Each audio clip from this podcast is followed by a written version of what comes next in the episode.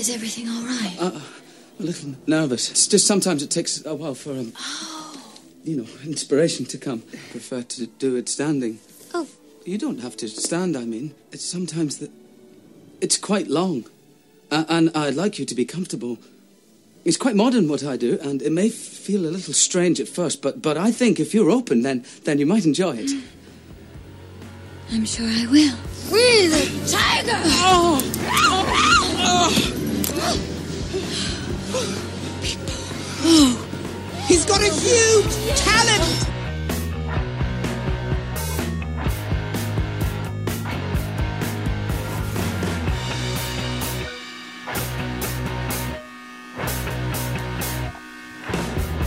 And welcome, welcome, welcome, welcome, welcome to Best Film Ever, the podcast that does, I think, what it says in the tin.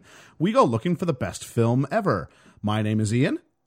Uh, I'm Liam. And basically, Liam, if we break this down to people who may not have heard this before, is that, uh, I don't know, about 16 months ago, uh, we, we go see a lot of films together, don't we, Liam?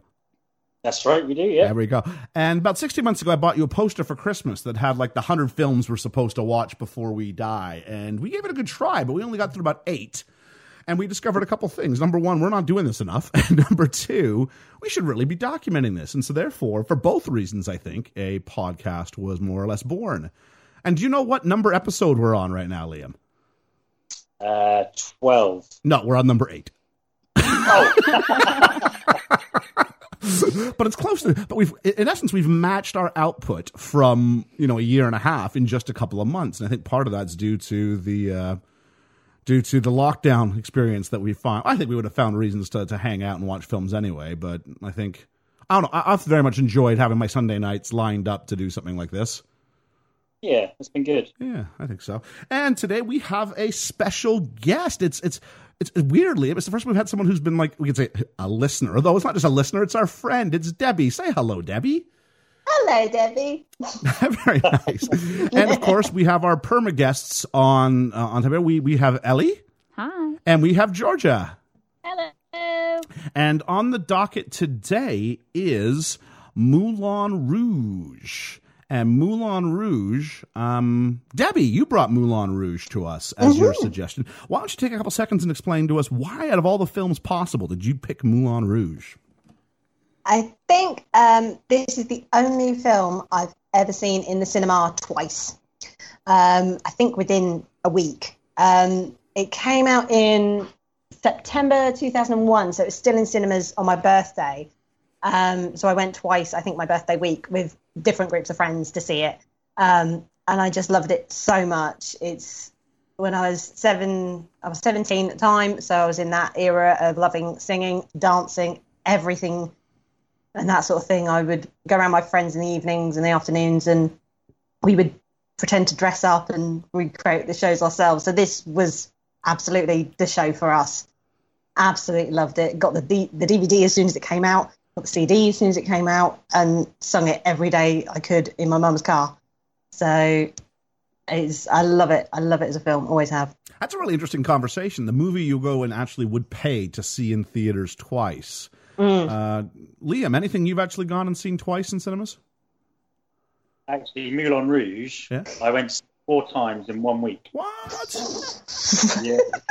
I was working in Jersey at the time, Okay. and uh, I had a few nights off, and I went to see it four times in a row. Whoa. Yeah. That is insane. Georgia, anything you've ever seen twice in one week? Not one week, twice in a theater, sorry. Um, I'm trying to think. I think I saw fa- the first Fantastic Beasts and Where to Find Them twice in cinema. Um, only because I had two different sets of friends that wanted to see it, so I went a second time. Did you find it easier to find the beasts the second time because you knew where they'd be hiding? Well, well, yeah, I think it was kind of a giveaway. I think it might have been cheating a little bit, Okay. so uh, we we don't tell too many people about that. um, but no, I don't think I don't think I've seen anything else in cinema twice that I can think of at the moment. No. Ellie? I don't think so. If I have done it again, it would just be because of having two different groups of friends that wanted to go and see the same thing. Now, Liam, you and I did go see the same movie in cinemas twice, but it was like eight months apart. We saw Infinity War in theaters twice. That's right. Yeah. Once when it first yes. came out, and then the second time, our good friends at the Majestic in Kings Lynn, God love the Majestic in Kings Lynn, Whoop, whoop. They- whoop whoop indeed. hurry back, hurry back soon, guys. Uh, they uh, did a special double bill when Endgame came out, so we sat there. We were in order to guarantee ourselves tickets for Endgame. We basically got sold a two for one deal. So we went to the cinema at like I don't know what was it, Liam, like nine thirty, because in order for us to see uh, Endgame at midnight, we had to go see Infinity War at nine thirty. So there was That's that. right, yeah. And then the only other film I've seen twice was Star Wars Episode 2 Attack of the Clones. I saw that twice, and that will link to our film today in some capacity. But before we fully dive in, um, let's talk a little bit about musicals because Moulin Rouge is the first musical that we've actually tackled. Um, and as such, I mean, musicals can be divisive. Moulin Rouge only scores like a 7.4, I think it is, on IMDb. Yeah, and the critics were about 76% on it. But I mean, the critics I'm not surprised by because there's a certain level, whatever. But I think the minute you put songs in something like a, a movie, the populace kind of goes, eh. When I first saw Moulin Rouge, my sister got it for Christmas and she really, really wanted it. And, uh, she started playing it at Christmas on Christmas Day evening or something like that, and I was probably all of twenty two or something like that, going, "No, I'm way too manly in my you know traditional manly sort of ways that I have to watch this." It's a it's a, it's it, it's it's it's a musical, and people sing stuff, and no, I don't really. But I like Ewan McGregor. I do like Ewan McGregor. I'm not. I'm not. I'm not feeling this. And then about 15 minutes in, I was like totally in. I was like, I wish I'd seen the first 10, 15 minutes because I was like, this is actually really, I, I, at that- that time, I was like, I really am enjoying this. But we've all got experience. I mean, we all do musical theater in some capacity, and we're all in a show with singing in it about, I don't know, seven months ago, maybe? Maybe less than that. Mm. Well, it's how we all know each other. It is, it is kind of the commonality by which we all sort of bumped into each other in this crazy life. Mm-hmm. So obviously we're all okay. But do you think it's harder for movies to capture that same magic than a musical does? No. No, you say no. Debbie, you're nodding I'm your saying head. no. Debbie, you're nodding your head. Yes. So why don't you go Yeah. ahead so I can agree with you in a second? I think okay. it depends on what the music is. I mean, this film has got such a wide range of music and musical artists, and the way it's done, I think anyone could be pulled into this. Um, but things like Mamma Mia, people will just go, nah, ABBA, don't even want to, they won't even contemplate it. You have to So I like think it will divide the masses. You really have to like ABBA to like. Well, I don't know if you ever really have to like ABBA. That's a good question. You see, the thing I have about musicals is that some of them do it really well, and I think Moulin Rouge is is is one of them. And the music is, is a help and not a hindrance. I also think that uh, like Chicago's another great example of it. But you have films like Mamma Mia, where in essence the problem with movie musicals is that in order to be in a musical, you have to act like you're trying to reach the back row. So everything has to be so over the top, and it's why like this is the best day of our lives, and that whole High School Musical esque kind of enthusiasm, which doesn't work when you put it on a movie screen because to a degree, acting on a movie is often about nuance and not about everything being dialed up to eleven, which can be the problem.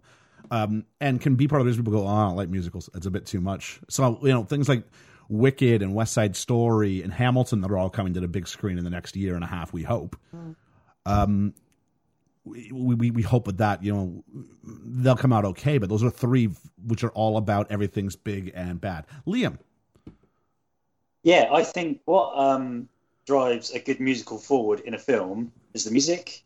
And if the music relates to what's going on in the scene, I think things like Mamma Mia doesn't. Mm. It's just songs just shammed together. Where mm. with Rouge, when you watch the medley and stuff, it is driving forward the story. And that's what most musicals that are successful do.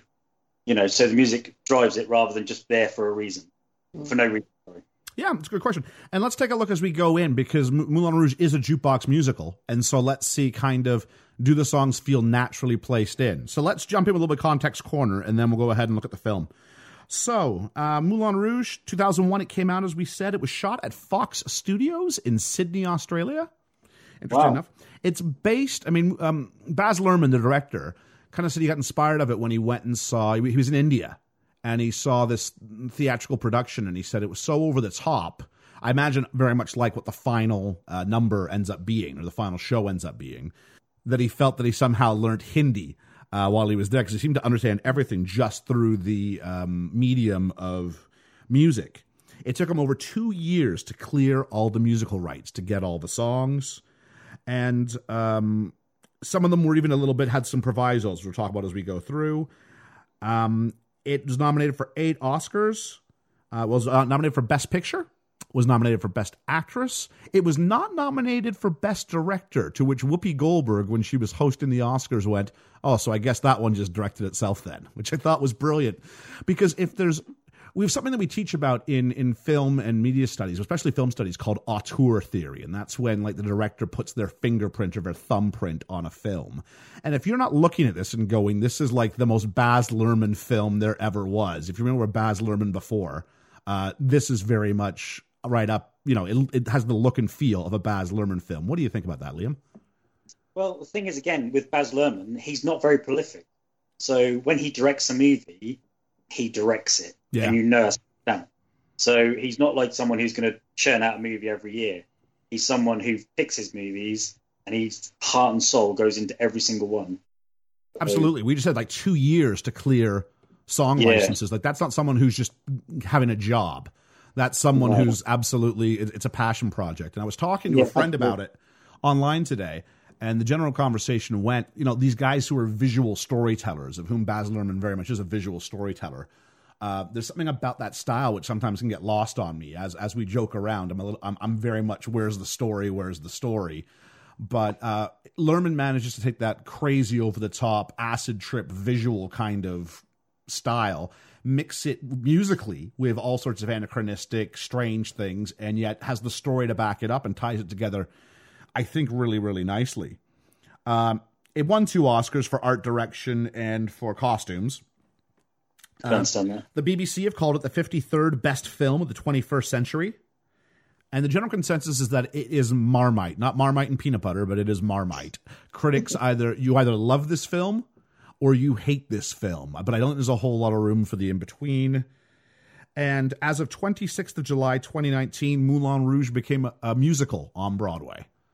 And sort of everything going full circle then because now we have the fi- uh, we had a film that was about putting on a show. Now we have a show that was based on a film putting on a show. So we have It'll that. be interesting to see how that turns out and whether that'll have the same uh, feeling as the movie. yeah, yeah. They don't transfer well. they got the licenses to all the songs, but again, um, like George and I are currently in a production in Chicago. We hope, Hopefully, and- still and I've seen Chicago playing next week. playing it's supposed to be playing next week but it's yeah unfortunately it's not going on next week. But um having seen it before i found it really difficult in that regard to capture the nuance from the film on the time i went and saw it live. I was sitting there going "You- you've really got to know what you're doing to make that seem believable. And it wasn't quite that way. So here we are. Let's get into the film with our deep dive. So we open with a live shot of well live to, to us anyway of a conductor directing the 20th century fox theme and we quickly go this is going to play with the rules of it is a show if it's a movie how aware are the characters of the camera and things of that nature and we get a little bit of an introduction that it's paris 1900 and ewan mcgregor is christian our leading man but he wasn't the only guy considered, obviously, to play. And Baz Luhrmann did get on the blower and was talking to his friend Leo from Romeo and Juliet. And Wow. as the story as the story would have it, Leo was brought into a room and they got to a piano and they banged out some notes. And Leo, as he describes it, says he thinks it was like "Lean on Me" they made him play, a sing or something like that. And he got as far as the high note on "Lean on Me," and apparently Baz cut him off and went, "Okay, Leo, I don't think there's much point in us continuing this conversation."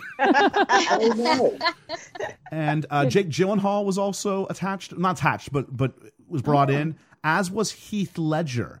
But Heath Ledger Wow. was not given the part, not because he couldn't sing; he was brilliant, but because they felt he was too young to be paired up against Nicole Kidman. Oh, really? And then a number of years later, when Baz Luhrmann made Australia, that made Heath Ledger say no to Baz Luhrmann because he remembered. Ooh, handbags. Oh, And you know what? I've never seen Australia, but I hear I hear Oh, I maybe it was the right call. I've actually seen that. I hear one. Australia is an o- is just an overblown mess of a movie. Oh, I liked it. You liked it? Well, there yeah, we it was quite a while Well, ago though, so I'd be interested to watch it again. So And then we get our first shot of a very decrepit, derelict, rundown, abandoned Moulin Rouge. And I actually did not know what Moulin Rouge meant until I did some research on this. Does anybody want anybody know what Moulin Rouge means in French? Red Windmill. It's the Red Windmill. It's the red windmill. Which Yeah. once you hear that, you go, well, now I just feel stupid. Because rouge obviously means red, and the windmill is front and center. But I've seen this movie I don't know how many times and never once gone, why is it called Moulin Rouge? It just was. What? Why are the Arctic monkeys the Arctic monkeys? Because they are. So I just went, oh, it's Moulin Rouge. Why are the Arctic monkeys the Arctic monkeys? That's just the name, isn't it? Oh, okay. There's no, they're not actually like monkeys from like Scandinavia or something like that. I thought you were meaning there was some kind of like No, hidden just- meaning no, it's behind just these the things that you accept that it becomes that. You know, why is Oasis called Oasis? Because they are. I mean, you hear it about three times, and then you go, "Oh, that's the name," and it stops being, "Is it a good name or not?" This, this is why our um, podcast lasts two hours. Come on, guys.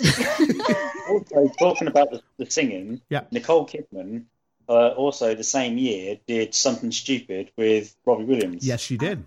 The single for "Come What May" came out first, and then something stupid was later that year. So she had a very good year trying to cross over as a singer, and chose her songs and her partners for it very well. I thought. Yeah. But enough of rules. Let's go back to Christian, shall we? In 1900, uh, we get a little bit of exposition about his dad didn't want him to go there because of the place of sin. But we learn that um, Christian is a bohemian. He's there in the pursuit of beauty and passion and freedom and love. And the crux becomes he's infatuated with the idea of love, but he's never fallen in love before. Yeah. And so he goes to Paris to find, well, to find love, to find inspiration, to do something. And this is where we now have some crosscuts between it's 1899 and Christian is just arriving. So he's narrating, as he types and narrates, he's telling us the story he's typing out. And we see a much different looking Moulin Rouge. But just before we go there, did anybody notice the giant sign that said L'amour on top of. Do you- Yeah. Have you seen that Outside before? apartment. Have you seen it before? I it's feel part like of I have. my trivia, so I know it. Oh, you know what? Ah. well, Georgia, why don't you tell us where it's from then? It is also featured in our good friend Baz Luhrmann's uh, Romeo and Juliet. It is. It is the same sign. So on the beach, there is it's the same logo. It's not literally the same sign, I think. 'cause I think this one's got the color scheme reversed a bit, but it's the Coca Cola font with L'amour written instead of that. So it's a, if you're if you're paying attention, it's a little bit of the Baz Luhrmann universe coming back at you. Oh, fantastic. And so um, Christian's just minding his own business when, as he puts it, the narcoleptic Argentinian falls through his roof and into his apartment, which is might I be Georgia. that line. This might be the greatest sense of movies got a movie there ever was. Absolutely, Because yeah. how, how can we get him to meet them? I know what'll happen. Let's have a narcoleptic Argentinian fall through the roof, and that How is- do we start this film? Hmm, I know.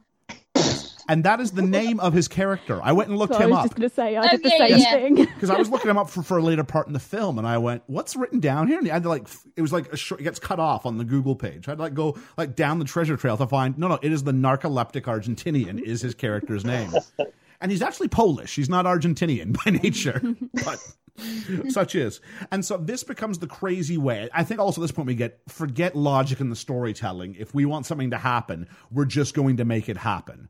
Because at no point again are they ever above Christian's apartment in the rest of the film for any purpose, it felt like. Yes, they are. What? How are they? When they have the party later on, everyone's having the party upstairs and downstairs in the apartment.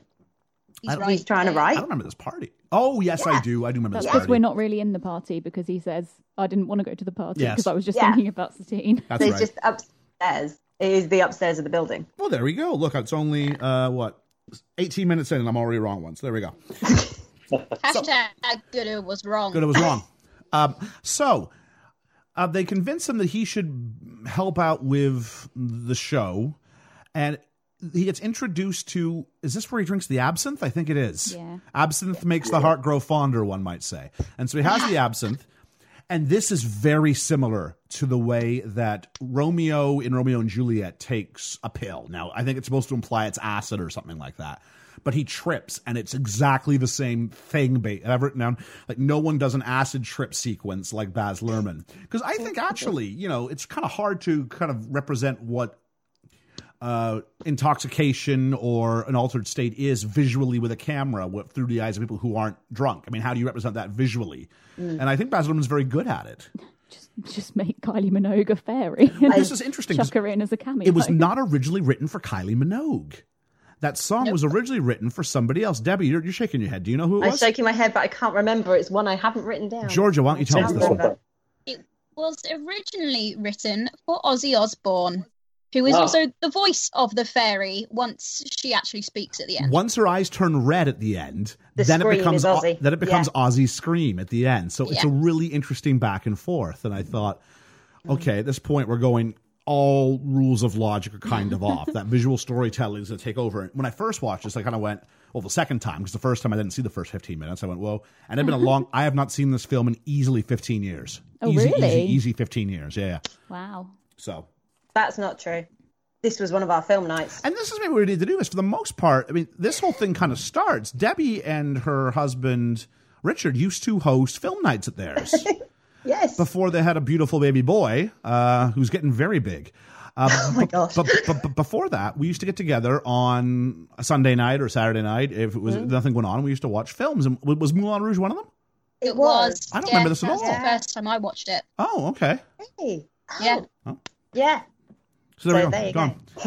uh, and then he makes his way over to the Moulin Rouge because the deal is the little his little um, Toulouse, who is um, John- John yes. John Leguizamo, That's yes, one. on his knees. He's based off of a real person that actually worked in the Moulin Rouge. And the deal was, in order to be, he and John Leguizamo, of course, played Tybalt in Romeo and Juliet. So again, we see kind of um, Luhrmann bringing his peeps round with him every time he goes. And uh, but I thought a brilliant job, but working on his knees and with the braces so happened so badly, he almost like lost like his spine as a result of this. He required intense physical therapy afterwards for months, my and said that the doctors that the filmmakers hooked him up with saved his spine. So if he's going to say that, I'll take that. But yeah, I mean, kind of a severe dedication to your work. And most of the time, he wore Mm. socks that would like green screen away. But other times, they would you know find a way to hide them in various ways. He also was sometimes replaced by a body double. Um, so the bottom half of him was actually a, someone who was that height. Um, and in that last scene, um, during that, he is squatting the whole time. So that wasn't done on his knees. He was squatting the whole time. Hence the reason he was in such such a damaged shape. Do you mean when he was the the, end? sit- the sitar at the end? Uh, sitar when he was up, yeah. So I love that costume. And then we get so basically we find out as well because we're introduced to, and I'm trying to think what the guy's name is. I don't have it written down here yet. Oh, what is it? It is Harry Ziegler. yes, Harold Zidler. Harold and, Ziegler. and Harold Zidler, and we find out that Harold Zidler is negotiating with a duke to help turn the Moulin Rouge into a proper theater. But at the same time, Toulouse is saying, I can get you, as in you to Christian, alone with um, Satine as well to pitch the story. And so we have two characters who are going to become polar opposites the Duke and Satine, not Satine, the Duke and Christian. And they're both meant to believe they're going to spend some time with Satine alone. The Duke, because he thinks he's going to have sex with her. Christian, because he thinks he's going to pitch her the story, because she is the star. And if she's on board, they can get it past Harold. And there's a great little mix up with some handkerchiefs when they're waiting in the crowd watching the show, where Satine then mistakes Christian for the Duke. And this is our setup. So they go in, and Satine believes she's taking Ewan McGregor back to her bedroom on top of the elephant, or in the elephant, in the, in elephant. the elephant. In the elephant. Strange. In the elephant, so she can bed him, whereas um, Ewan McGregor believes he's going to um, seduce. No, he's going to read read poetry. But just before that, we have her performing. I'd be, I'd be very much mistaken if I didn't bring up "Diamonds Are a Girl's Best Friend," and Ah. it's Nicole Kidman's uh, emergence to our screens as Satine, and she is shot in this blue, blue light, which Baz Luhrmann shot her with uh, because he felt the blue on her skin so pale that the blue bouncing off her skin gave her an angelic glow. And that's why anything that happened in the Moulin Rouge, she is bathed in blue light Blue. for that purpose. Because she is, like in this case, a diamond. That's interesting because I thought it made her look ill, and I thought it was like interesting Mm. foreshadowing Oh, for the yeah. end. But no, apparently it was because he thought, it, and she does glow with it.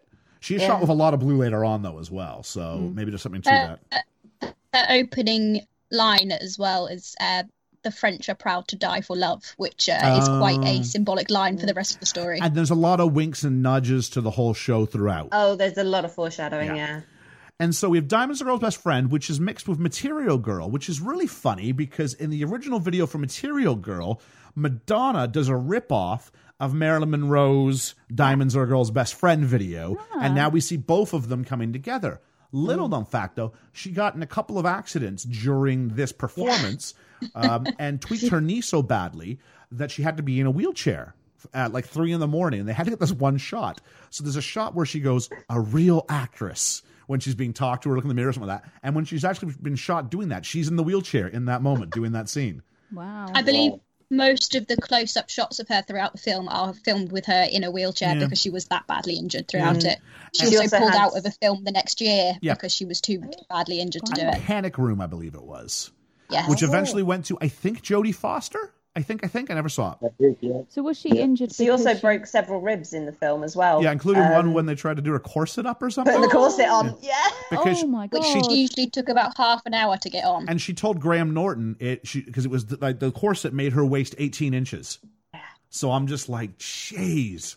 But I will say this: Nicole Kidman never looked better to me. She was gorgeous in this role. She was, and do you know something else? Yeah. It was the third movie she did after splitting up with Tom Cruise. The first or third? First, Oh, was it really the first? first movie she did after with Tom. Yeah, Tom yeah. Cruise has this thing where he marries actresses and then doesn't. Well, they stop acting. I'm not going to say he doesn't let them act because I, I don't. I don't know. But it just seems weird. that He marries these women who are all prolific actresses, and then they stop acting, and then as soon as they divorce him, they go back to acting. And I feel like she took the gloves off for this and really threw herself into it. Yeah, I mean, I never saw Eyes Wide Shut, which makes me like most people, I think. But you know, yeah, it was good. This was kind of her coming out party, so to speak. Yeah, Yeah, definitely. Can I just make a jump back? yeah. Go ahead. Because you've missed so many pieces of good music already. Go ahead. I'm like David Bowie in the opening number. Mhm. He actually sang that one. And then we had um what have we got? Fatboy Slim, Nirvana, obviously Marilyn Monroe, Sound of Music. Nirvana's I think- really interesting. If I could actually, the reason, Debbie, the reason we skip a few bits is because the film is gonna take so long. but that's okay. We end up doing four hours talking. because because the Nirvana one's really interesting because Courtney Love was on the short list to play Yeah. Satine. Now, if you And think it's that people of who are more provisos. opposite than the two of them, like I I don't think it's uh, I can imagine it. However, they needed Courtney Love to sign off on um, the use of "Smells Like Teen Spirit," and so he had to say no, but also say, "But can we still have the song?" And then even more so was originally Marilyn Manson was filmed performing Smells Like Teen Spirit. But Courtney Love had some sort of creative control, and she and Manson don't get on for some reason. And so she X-nayed it with six days before it was supposed to open. So they had to film a bunch of stuff or someone else singing the, the lead in that six days before and edit it into the movie and get it out. oh my god! wow. Ouch. And I believe I don't know what the song was, but she um, didn't take it so well that she lost out to uh, Nicole Kidman. And that whole next tour she did with Hole, she uh, dedicated some song. Um, I'm guessing somewhat ironically to Nicole Kidman for the entirety of the tour because she did not take well to losing out on that role. But can you imagine Courtney Love in that role? It hasn't got that angelic look about her. No, she doesn't. She she She's would got a- be she would be like she would be the hard edged um, you know, prostitution has made her a bitter person kind of feel Yeah. to her. Whereas I think Yeah. Satine needed to be the diamond in the rough. Yeah, Yeah. Because Okay. the other dancers are the are the nasty ones in, in points. Yeah. Yeah. Nini, Nini's the nasty one. Yeah. So she was, you know, she is the one who is better than all this. I think the audience has to believe she's better than all this. Yeah. Well, then we get, oh, Georgia, yes. Uh, the song she dedicated to Nicole Kidman was "Miss World," which is a song about sel- a self-loathing beauty queen. Um, so there's that. There we go. Thank you. Fact check corner comes through again.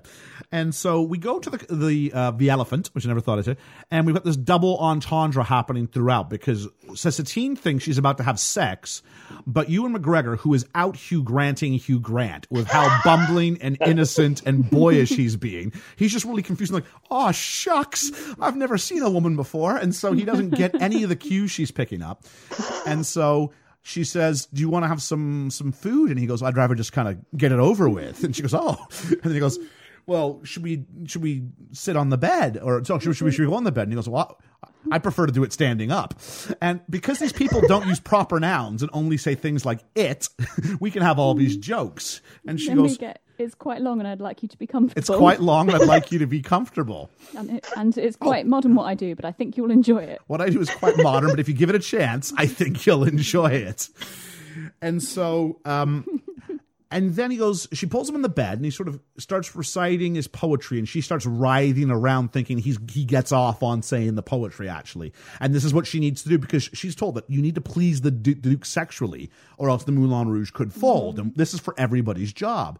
So she's doing what she's now. If we think about it and take it away from the laughter, and we said it must have been a really fun scene for her to do.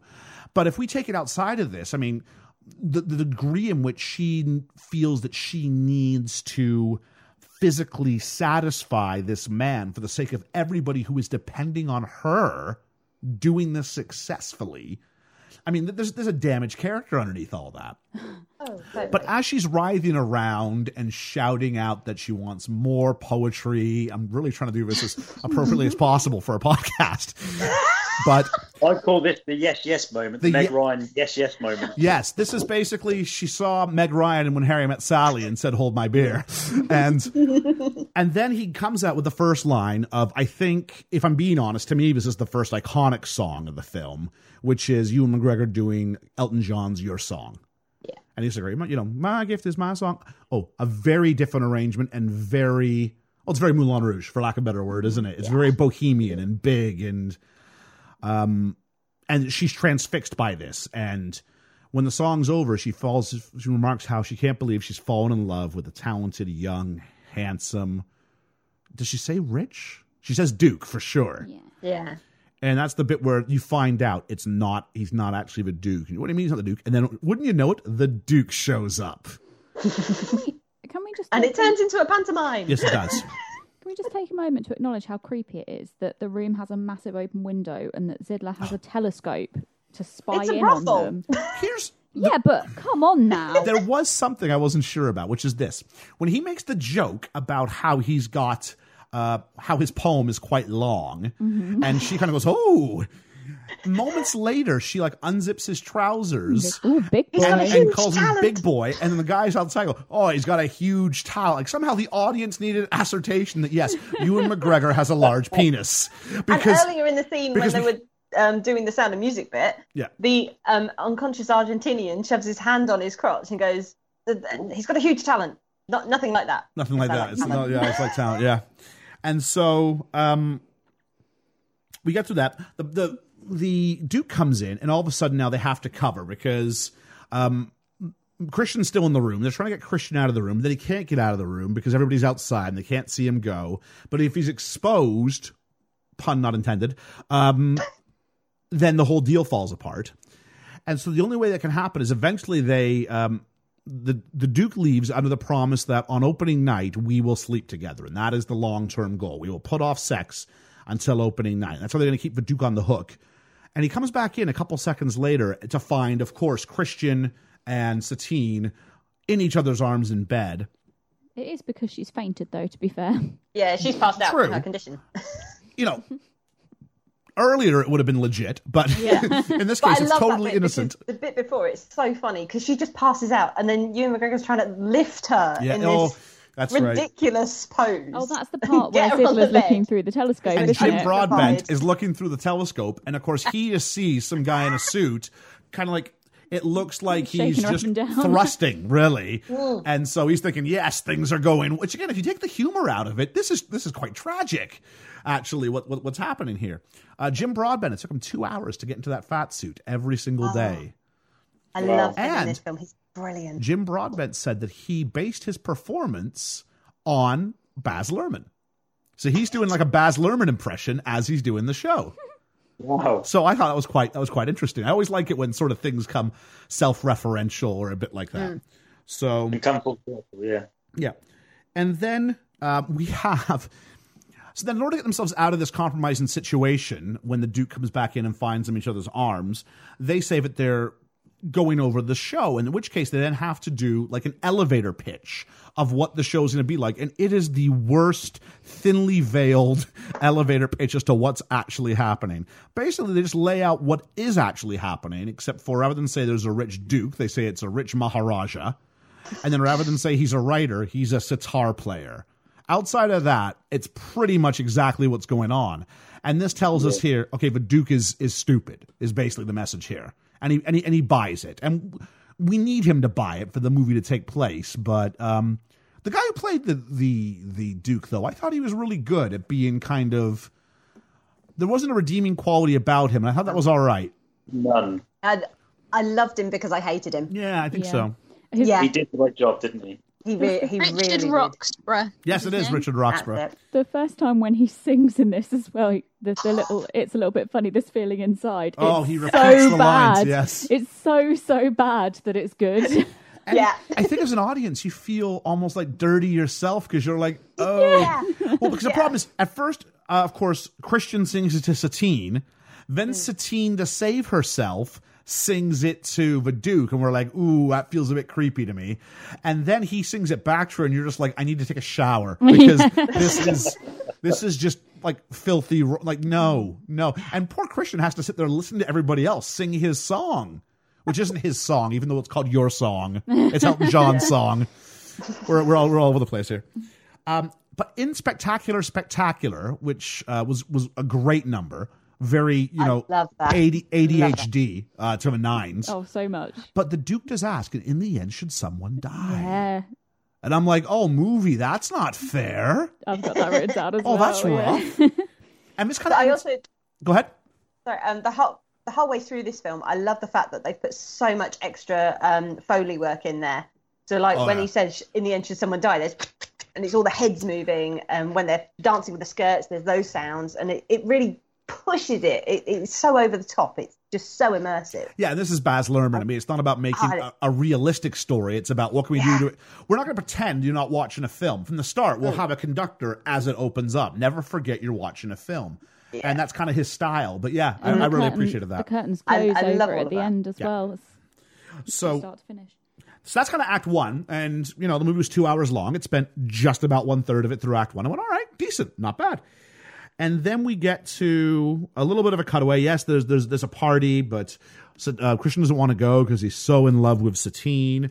And then Satine just decides, I, I, you know what? It's been like 30 seconds since someone sang a song, so I'm going to sing "I'll Fly Away." And all this does is it gives Christian a reason to look up and go over to the elephant. That's the only reason why this song exists. I thought it But was again, nice. notice, it's very Romeo and Juliet again, Mm-hmm. Yeah, with her up on top of the elephant and him below. And yeah, it he climbs is. up- Ve- That's good. Yeah, yeah, it is very Romeo And she- Romeo. She gets to put the big red dress on again because she had it on for like five seconds. Yes, earlier. she did. I have a real gripe about this dress because she's. You see how much effort she's going to to get get into it with someone like lacing her up in the corset Yeah.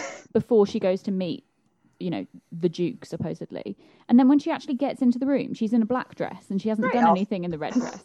And it's like, where did that come from? And Mm. then suddenly, after all of this stuff, where she's supposed to be alone and not needing to entertain anyone anymore, she's back in the red dress again. And it's like, why would you go to the effort to put that on?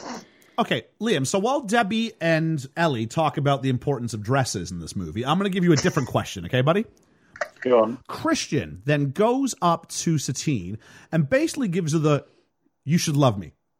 You should love me. Don't be jaded. You should love me. Love is a many splendid thing. Love lifts us up where we belong. All we need is love. And goes through all those. He did it earlier in the film, but he gives them again. Christian has never been in love.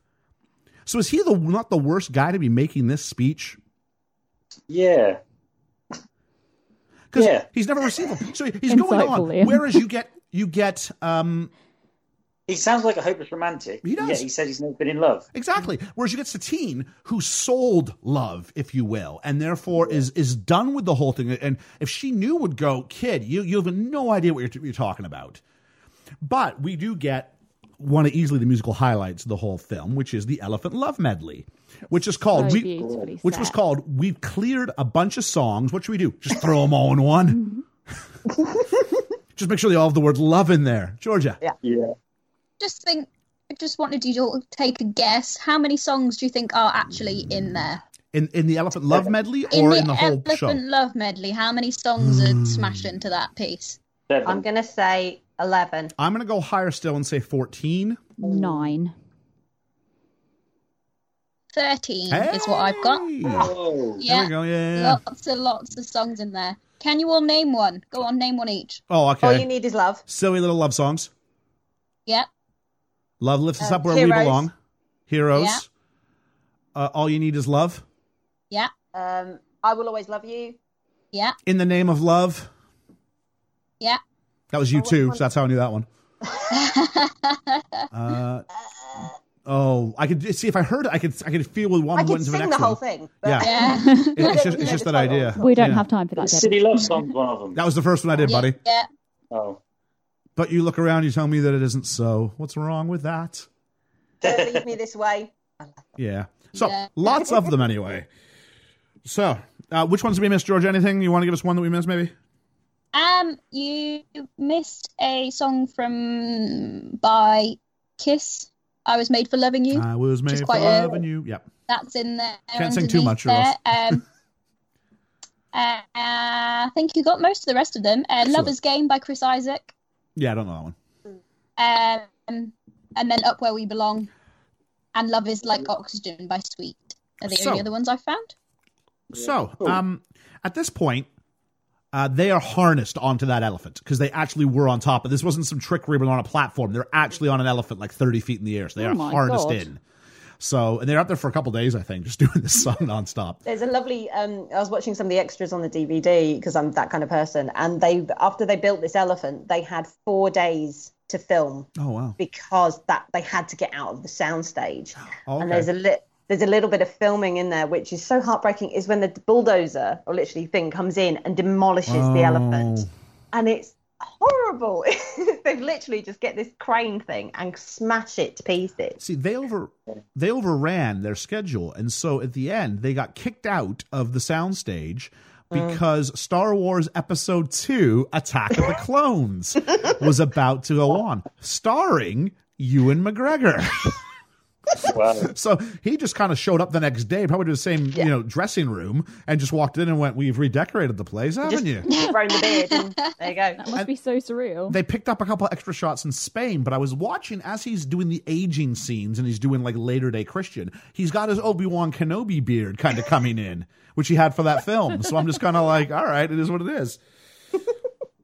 Um, and so we get from that, and then we've cut away, and we have the Duke's threat, where he says, "Look, I will finance the refurbishment of the Moulin Rouge, but in response, I want exclusive rights to Satine, and if this is violated, I want the rights to the Moulin Rouge."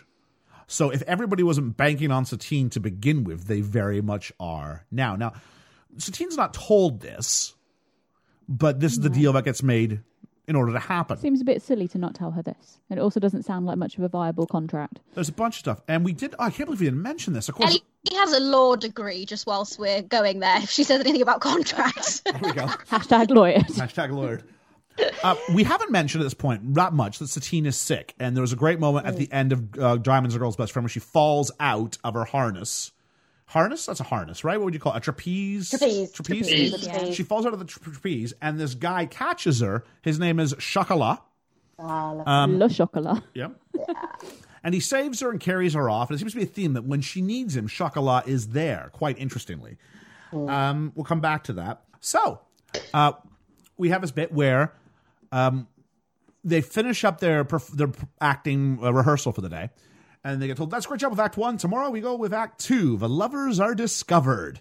And of course, like 60 seconds later, um, our good friend, what was his name again? Harold Zidler, manages to catch eyesight of Satine and Christian having a little kissing action. Very slo- sloppily, not in the, they're, they're kissing. I'm sure that wasn't very sloppy, but they're not they're not hidden at all. It's like don't be brazen, guys. You're getting a little bit too comfortable with the gimmick here because we did see a montage of how clueless the Duke is and how they would create reasons to get them away, and it would just be like really thinly veiled. Here's what we're actually talking about, but um, this is where um, Harold finally tells Satine he could take the Moulin Rouge, and we get okay. Well, this is. Uh, a serious problem now.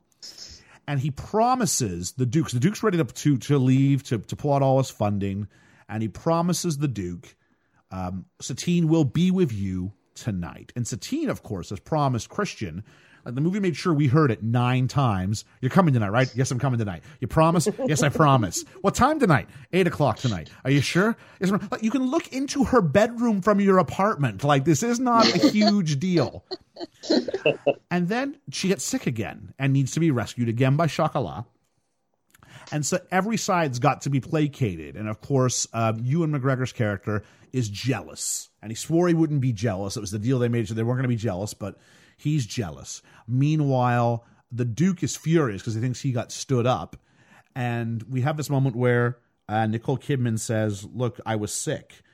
And of course, Christian doesn't believe her because he's he's in, he's in the, the, the throes of jealousy, and you get that. But it's even more tragic because but she doesn't want to tell him how sick she is. And there's a She whole doesn't lot. know. Well, she doesn't know that she's dying, but No. she knows she's sicker than she's letting on.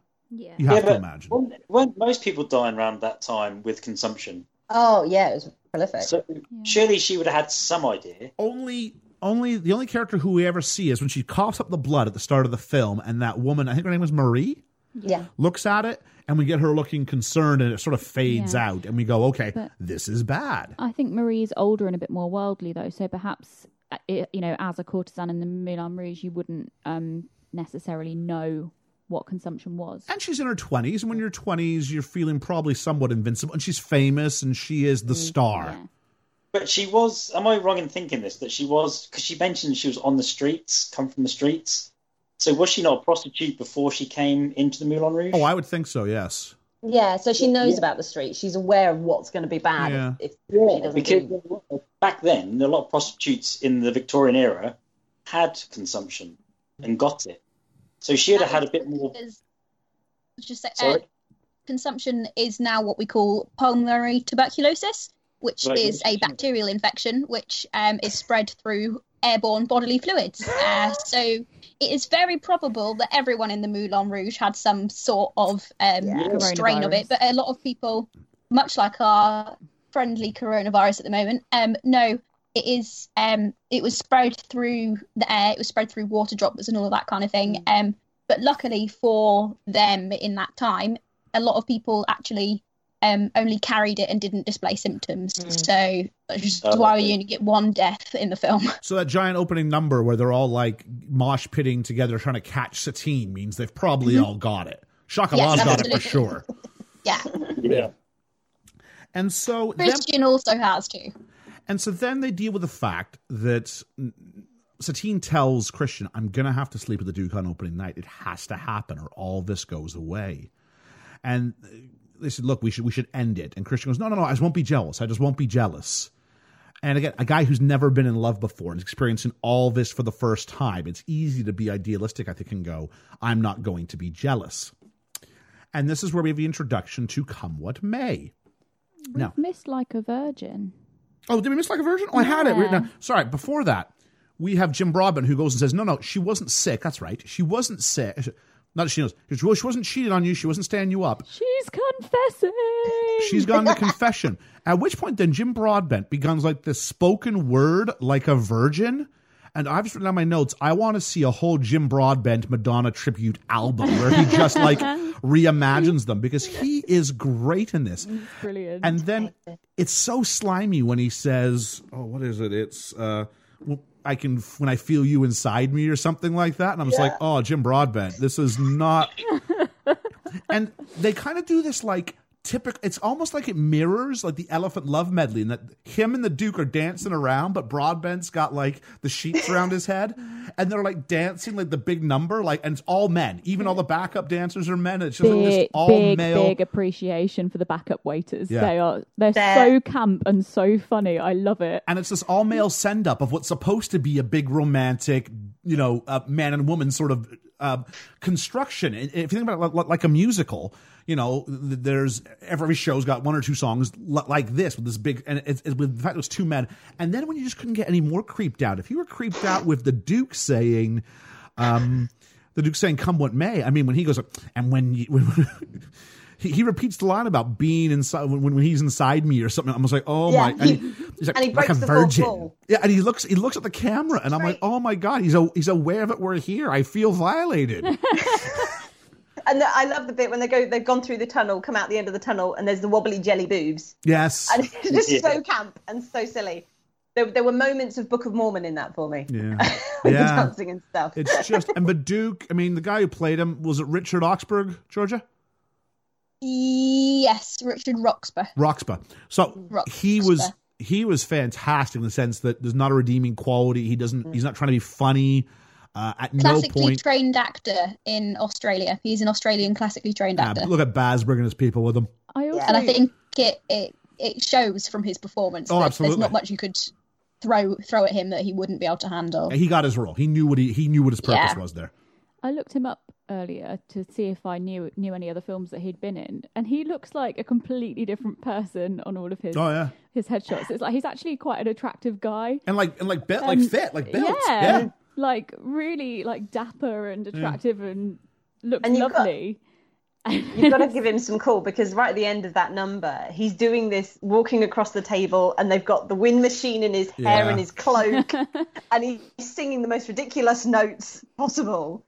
But it's just gorgeous, I, I think. And for a classically trained actor to get up and do that is quite impressive. I think he's. I love him because I hate him. Liam, I thought this guy looked like a discount uh, Gary Oldman. What do you think? Yeah. To the point where I actually looked him up and went, "Is this Gary Oldman?" Because I thought for a moment it might have been.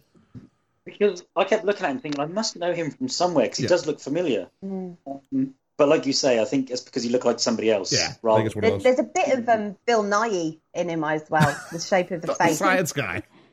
Bill Oh no, Nighy. Bill Nighy, not Bill, Bill Nye. Nye. I was like, what? Bill Nye, Not the Bill Nye, science the guy. science guy. Bill, Bill, Bill, Bill. um, so then we go into Come What May, Yes. uh, which is the promise they're going to give each other that if they sing it, and they're going to put this in the show, and it will remind each other that they're always going to be in love together.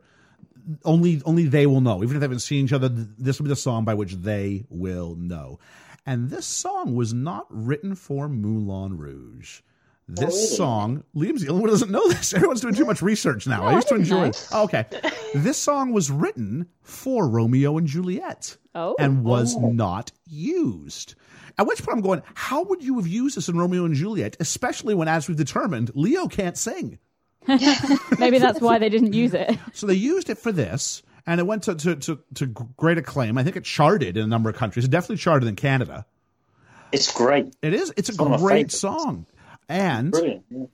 but it was not eligible for the Oscar for Best Original Song because it was written with Romeo and Juliet in mind, and as such, did not qualify.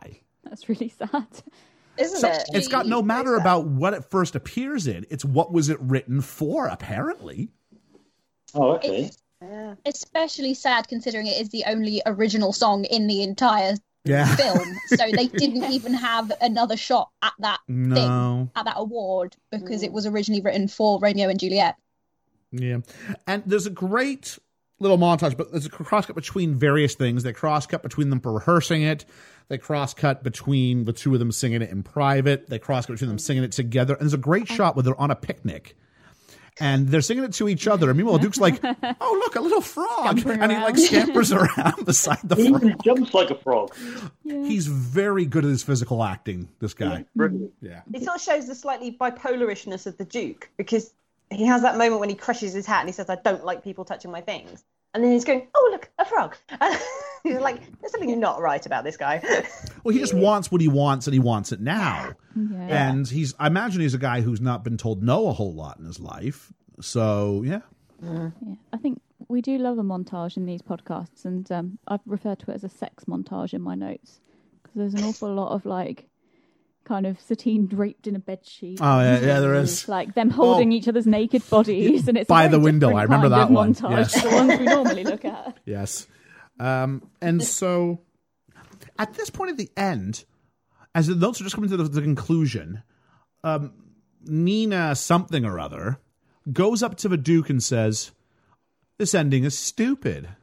I don't know why she doesn't fall for the Maharaja rather than the writer.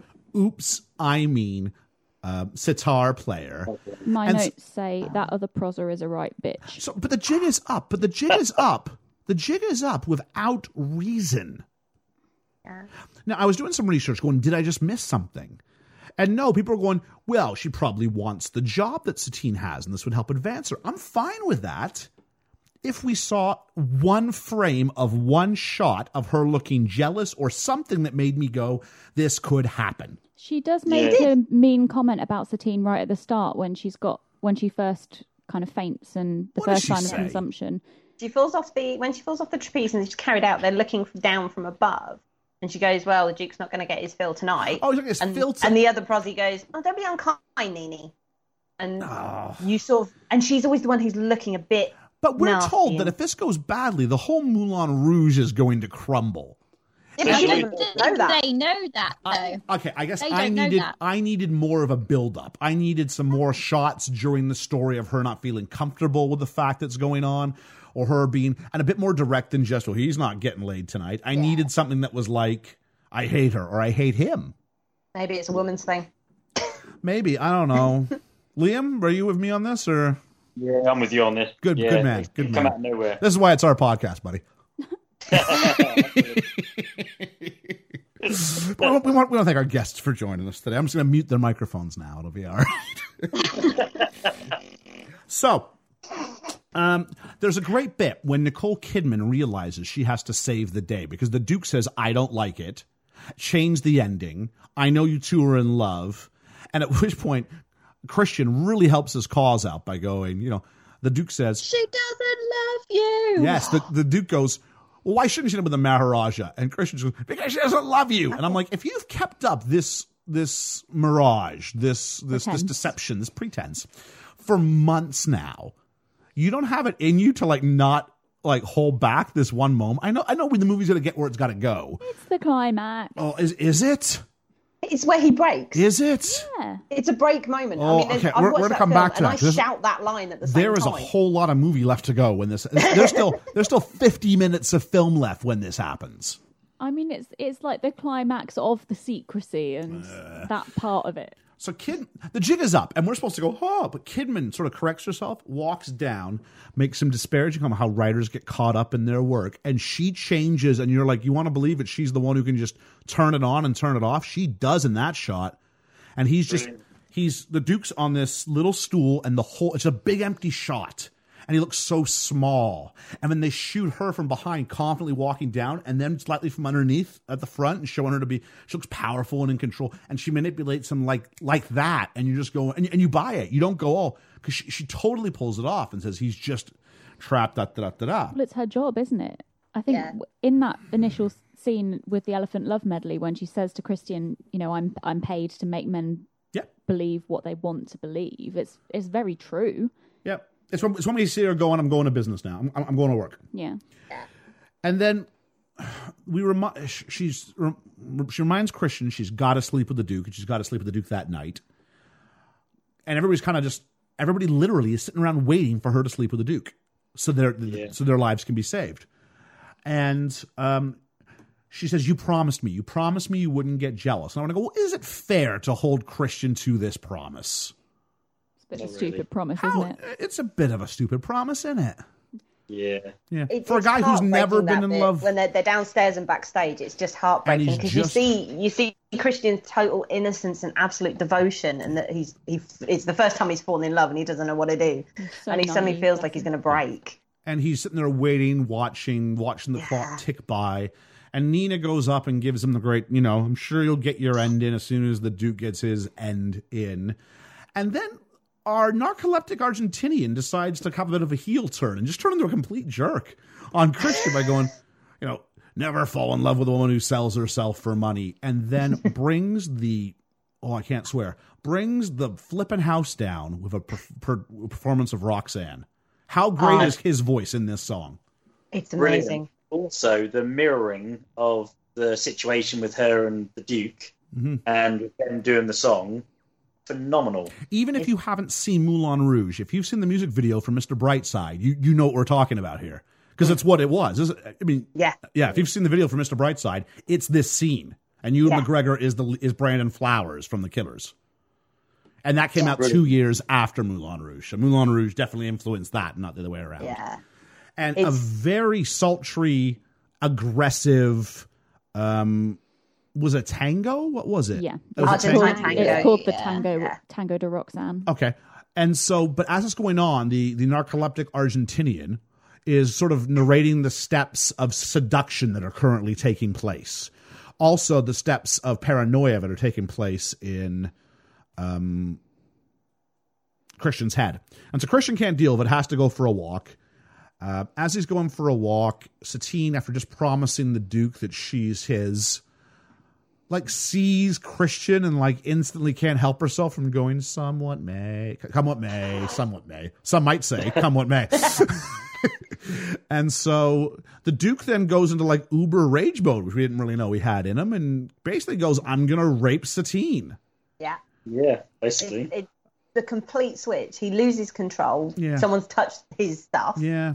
and he completely flips. And she, But the whole number is just immense. It builds. You've got oh, because this is right when it's dance. crashing. Yeah. It builds further than you think it can build, doesn't it? and it's frantic cross cutting between we're at the dance, we're with Christian, we're in the bedroom, we're with Jim Broadbent. We just keep going back, mm. and the volume's getting louder, and the cuts are getting quicker. I tried to find how many shots are in this film because an average film is like 1,020, 1,250 shots. If that's an average film, this has got to be about 3,000 easily because there's so many Yeah. shots in this film Yeah. and they rush through him and he like tears off her dress and she starts crying she can't go to that place anymore she can't go to that switch she can't turn her brain off that's where they're at and then Chocolat comes in and does he does he Hits him punch round the head, I think. See, I thought Yeah, he, he punches him. I thought he killed him Yeah. because he just goes down like I'm like he just kill him what's going on Blast jaw. yeah well yeah I feel the Duke doesn't get in many fights No. And so um, then we have the idea that Christ- she was running back to Christian and says, I couldn't do it. I couldn't do it. I want to be with you. And he goes, okay, let's run away. And she goes, what about the show? And he goes, I don't care about the show. At which point, I'm- I hear what Christian's saying. I do. But there's a lot of people who he's worked with who do care about the show. Yeah, exactly. I think who involved- Because could you imagine us when we do shows? If one of us turn around and go, nah, opening night, let's forget it. I can't do it. Where's Liam? Oh, he's run off. You just wouldn't do it. he wouldn't do it. I think the response would be, "And when's Liam's funeral?" Yeah, I mean, e- everybody, everybody in the Moulin Rouge is going to lose their job. They're going to lose the Moulin Rouge because she goes back in, and this is where the tip off comes that um, Chocolat's supposed to smuggle her in. She can get her stuff and she can leave, but they find out that they're going to kill Christian, and she goes, "Ah, basically, I don't care. We can do it because we love each other." And they go, "You're dying, Satine."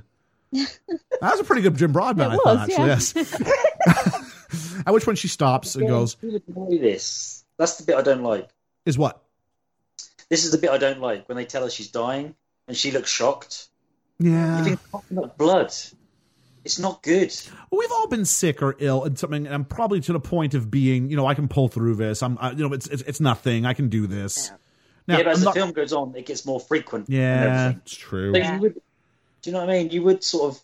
I mean, if, if you coughed up blood, you'd go, "Holy crap!" Yeah, probably should go to this doctor. is this is 120 years ago, though. Remember, Well, to be fair, So though, when that- not when- not everyone's as educated. When that woman looks at the blood, you got the idea that it wasn't good. I mean, yeah, you can't go on Wikipedia and find out what this means, but Yeah. you might go to one of your dancers. I coughed up blood. Is that bad? It feels bad.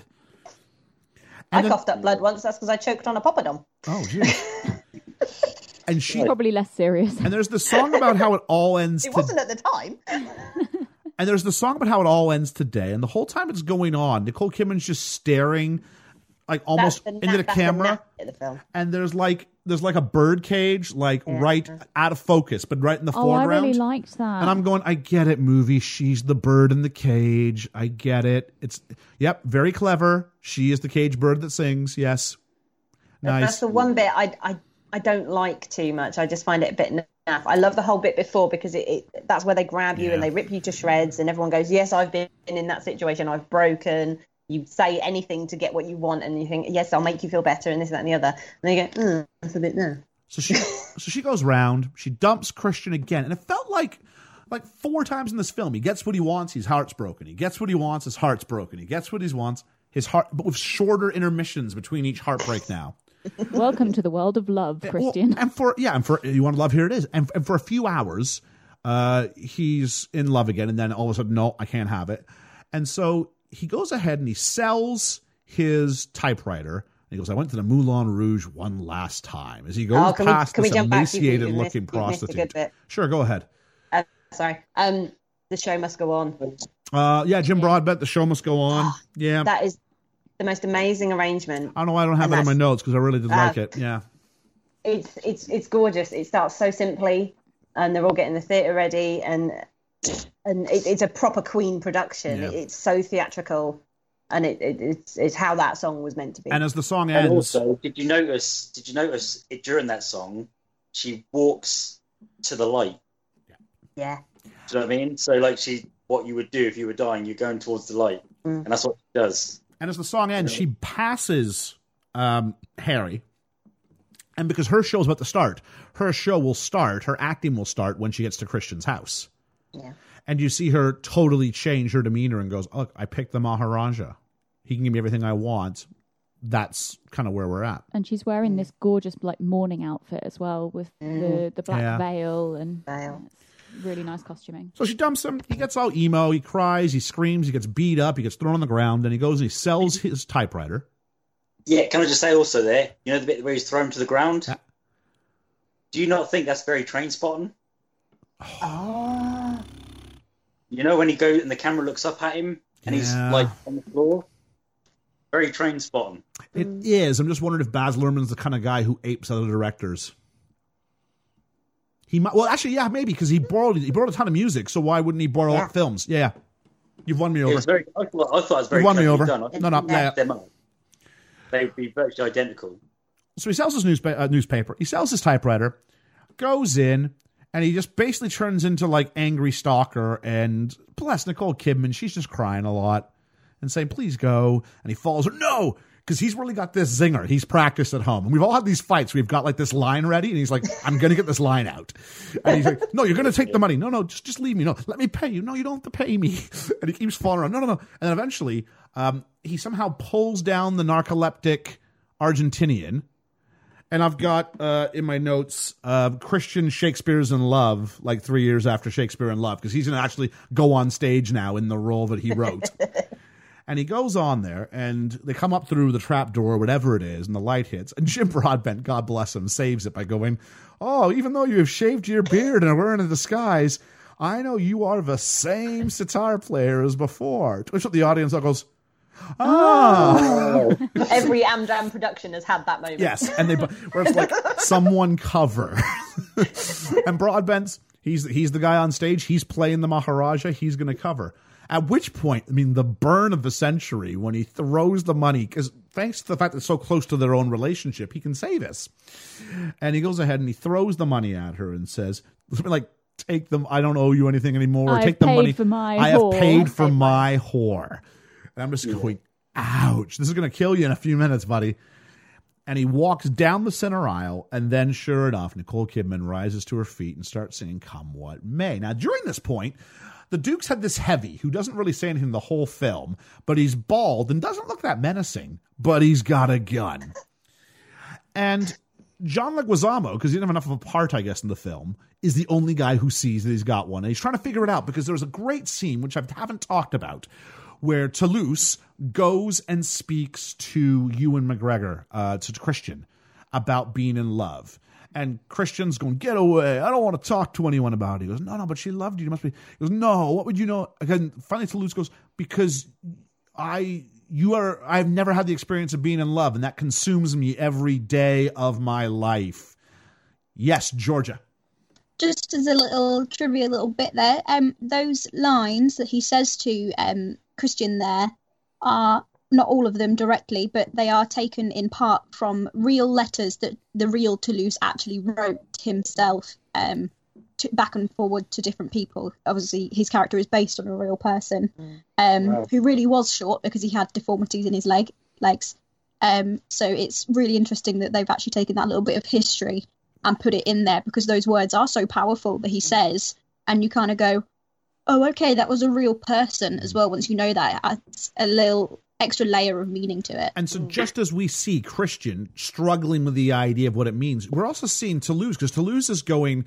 I guess he's living somewhat vicariously through Christian and experiencing love through Christian for the first time.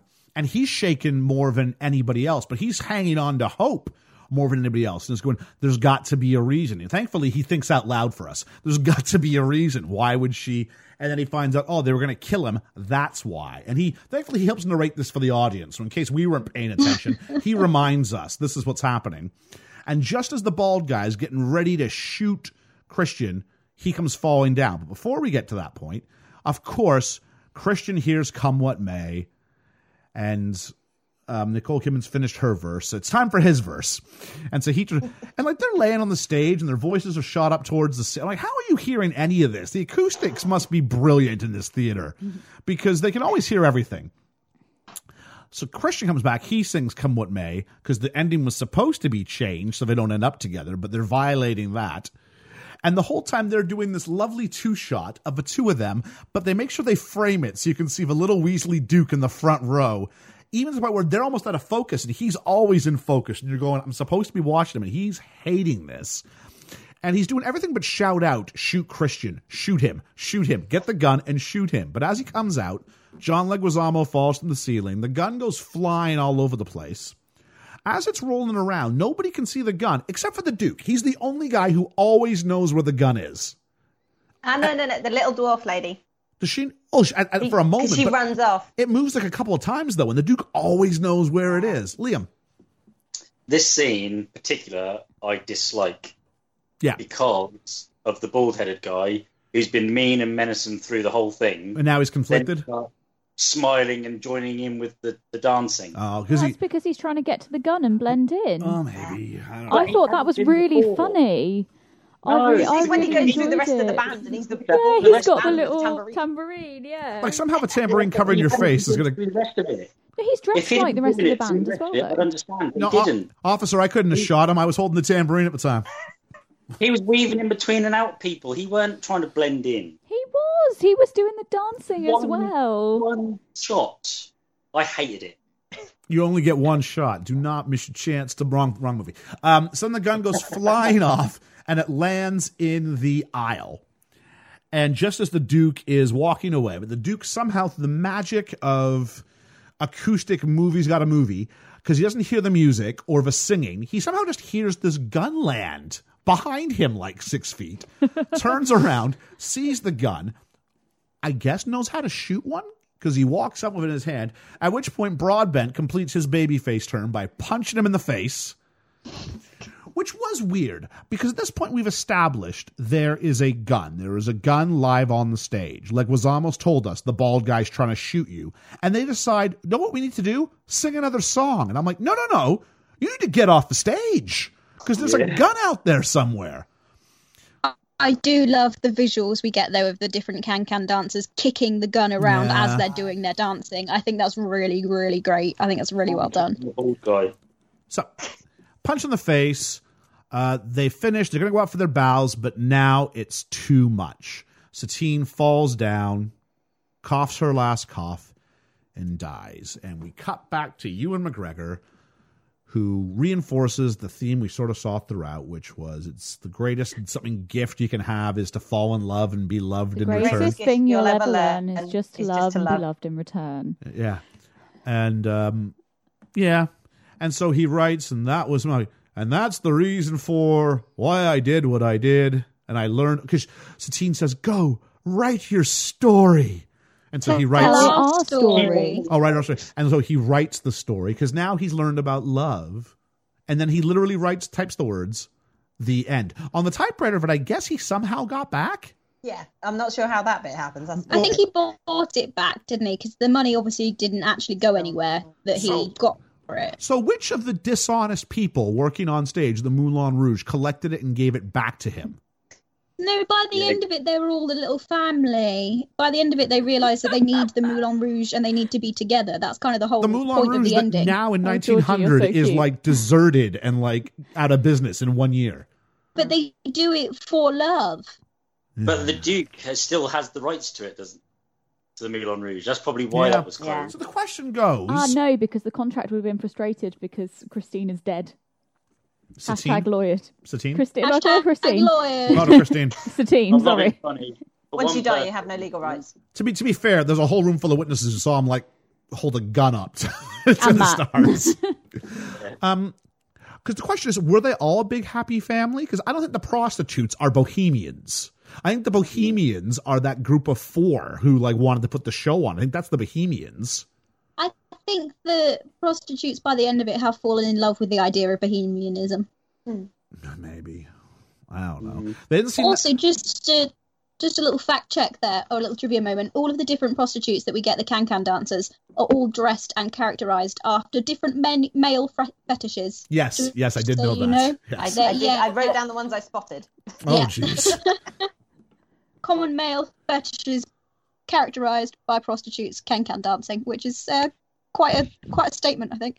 But there's no Also, Princess Leia in there. the the songwriters and the piano players all were bald? Yeah, there was a weird thing when they show the passage of time in, I guess, when they're writing the show, the number of bald headed piano players was not small. No, that's weird, Also, isn't it? the That's number just of ba- redheads in the film was not small. That's just Baz got to be Baz, right? Yeah. As far as the bald headed guys, the redhead thing, hey, just He because my people, colour. just because my people get, get a fair shake for once. Excuse me, I'm ginger as well in the I right have light. strawberry blonde. But there were, there was a time when they were shooting, I think it was the Roxanne, where they had lots of blue. It was. They had lots of blue in Satine's scene, but it was lots of red. I think to show hopelessness and anger and kind of. So there was a lot, and there was a lot of red and blue in, in throughout the I have whole. that in my notes. I have that in my notes. Red and blue. I really Uh, liked red and bright colours throughout until the Duke's place with dark blues and blacks. Yeah, yeah. So and um, also, I'd like to say, um, did you notice how they used the slow motion effect? And they did it Yeah. every time there was something bad going to happen or something heartfelt happened. It was they used the slow motion effect yeah, Yeah. throughout the whole film. yeah. I got tired of seeing Nicole Kidman cough in slow motion myself. Yeah. I'm like, can we just speed this up? Look, I know what's happening, but okay. Well, she, it's. I'm guessing it's bad that she's coughing again. Thank you for telling me that movie. She actually had to cough that stuff up, though. It wasn't an after effect. She actually had food colouring and corn syrup Yeah, in her read mouth that, to spit out while she was doing Nice. it, which is really quite gross. And it, it did sound really real. Yeah. Because she did have stuff in her Yeah, mouth to cough up. So properly properly yucky. And I really, as a very emotional woman, I really love the way Ewan McGregor cried at the end because it wasn't pretty Yes. and it it wasn't overly done. It was proper sobbing and painful and sounded awful. It makes me cry. And I've sobbed like that, and it, it, it really got me. I, I love that bit. Okay, so um, Liam, it's been a while Yeah. since you've seen this. Overall thoughts? We're not rating it yet, but how how'd you find it? Um, when I first watched it, the first time I ever watched it at the cinema, I felt sick. Like I was dizzy. Yeah, There was so much going on and so many camera angles and stuff. But I loved the whole premise of it. Yeah. So I went back to watch it again for the second time to see how I'd see it again the second time, and I didn't feel sick anymore because I was getting used to the camera angles because I weren't used to all that. Um, looking at it from years on, I mean, like twenty, almost twenty years on, um, I have a very different feel about it. I feel nostalgic about it more than involved in it now. Where before I was more involved in the storyline, now I look at it as nostalgia watching it rather than being too. I didn't cry as much as I did the first time round. You know, I knew what was coming, and yeah, I understood the story. Debbie, you brought it to our attention. Um, you, you nominated this. I, I'm guessing it still held up for you because you've seen it a lot. You said so. I, I have. Um, I'm I'm one of those freaky nerds that I love to get the DVD and watch all the extras. I love to know how they've done stuff, and this this film had a lot of that. It had um, live motion action over. They overlap so many different kinds of technology into it, and and the music and everything. I but I did still cry, even trying to watch it in pieces with a two year old running around, um, saying, "I want my programs." Um, I, it still made me cry. Um, I I just get so attached to it. I, it's my kind of thing. It's so over the top. It's colourful. I, I get what you mean about the fast pace of the film, Liam. Um, I had that when I went to see Hancock in the cinema. I literally had to leave the cinema and lie down outside because I was that sick. Um, but I didn't get that with Hmm. this film, and I'd, I'd love to hear your take on the whole filming side of it, Gunnar, because the amount of different angles and processes it, it uses, I, I, I think it was it was quite ground. I, I believe it was quite groundbreaking um, at, at that sort of when it came out for the first time. But I just love it because I think it is a true love story that doesn't have a happy ending. Okay, Ellie. I absolutely adore this film. Um, it's it's one of my favourites, and I think I have always loved a good kind of romantic film, um, or like a rom com kind of thing, but especially the ones that make me cry. And this film makes me cry every single time I watch it, um, in multiple places. And um, I also love musicals, and I I really love the music that they use in this. And even though it's like you know, your kind of jukebox musical with kind of pop songs and things in it. I think the way it's done and the um, rearrangement of the music is very kind of musical theatre styled, and I just love everything about it. Yeah, this is one that's a favorite of like musical theater kind of nerds everywhere. I mean, I, I don't think I know anybody involved in Amdram who doesn't love Moulin Rouge, mm-hmm. or at least it'd be very, very few. Georgia.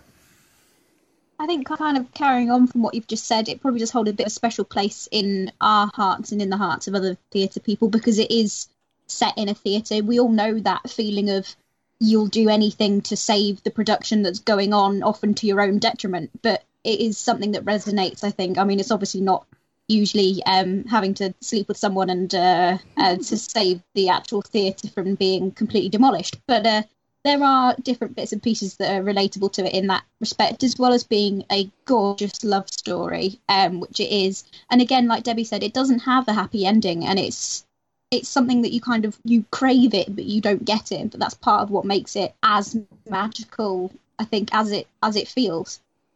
Yeah, I think I want to touch base on a couple of you said. Uh, Liam, the idea about nostalgia. I mean, when this film came out, you mean we're, basically the same age. So I was like my very early twenties, and I had no greater like I don't know if hero's the right word. It wouldn't be the right word, but someone who I'm like, yeah, I wouldn't mind being him. Would be like Ewan McGregor. Loved Ewan McGregor. Thought he was a brilliant actor. He was going to be in the new Star Wars movie. He's doing all this great stuff. And Nicole Kidman was like my celebrity crush all through my my my my, my 20s. And she never looked better, I thought, than like this or like Days of Thunder. Like it was just kind of. I, I, this was her movie. Weirdly, this was her. Weirdly enough, uh, that wasn't her actual hair. She was wearing a hairpiece the whole show, which I, I was disappointed to hear that out. I'm like, oh. But that's the first thing.